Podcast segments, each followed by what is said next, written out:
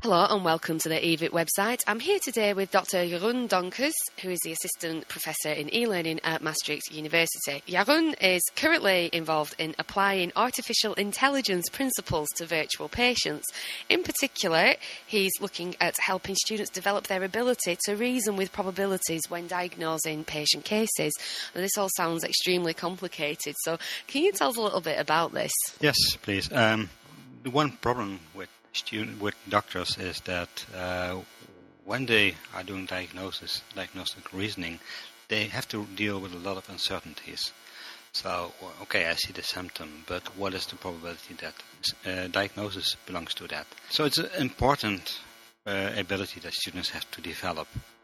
So what we try to do is to help students develop this ability. And uh, well, virtual patients might be a good uh, tool to do that.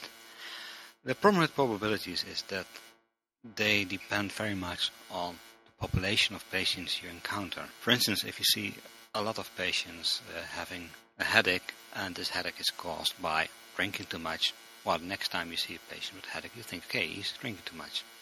If you only see people that have headaches because of a brain tumor, well, next time you see one, you immediately think of brain tumor.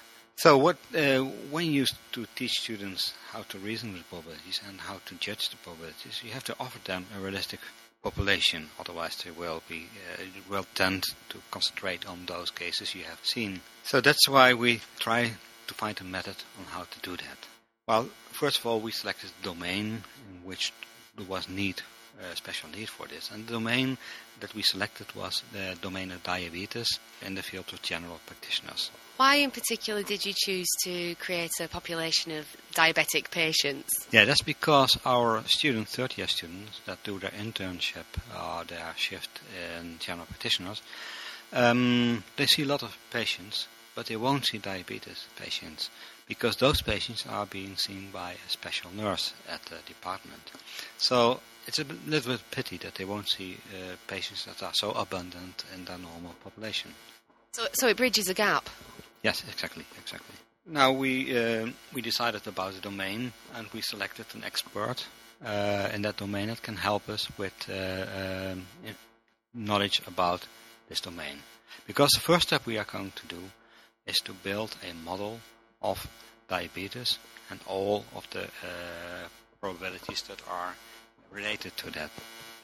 Um, well, this model is built in a technique that we call a probabilistic model, or in a more fancy term, a Bayesian belief network.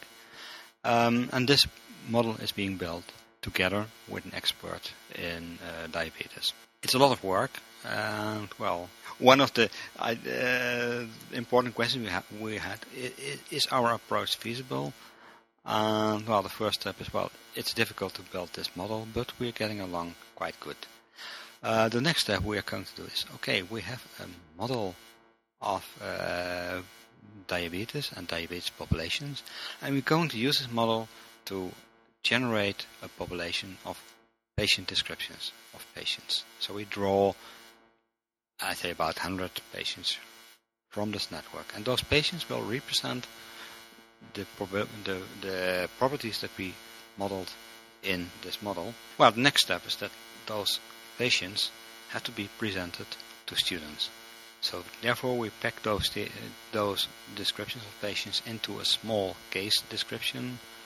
We're going to present those, those descriptions to patients and uh, for every case we present them with a question on, for instance, okay, you, you've seen this description with this patient is an old male uh, patient with overweight and complaining for polyuria.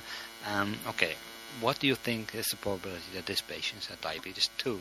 And then switch to the next case description. In this way, we can present students in a short time with many different cases. At the end of, of a session of, let's say, 100 patients, we're going to ask the students some specific uh, judgments about probabilities. We compare this with students that didn't do the same experiment, but that, for instance, didn't see any extra diabetes patients, or did see extra diabetes patients, virtual patients, but not generated with a model, but selected in a different way. Um, and we hope to find differences between students that have had our treatment with a specialized model and other students.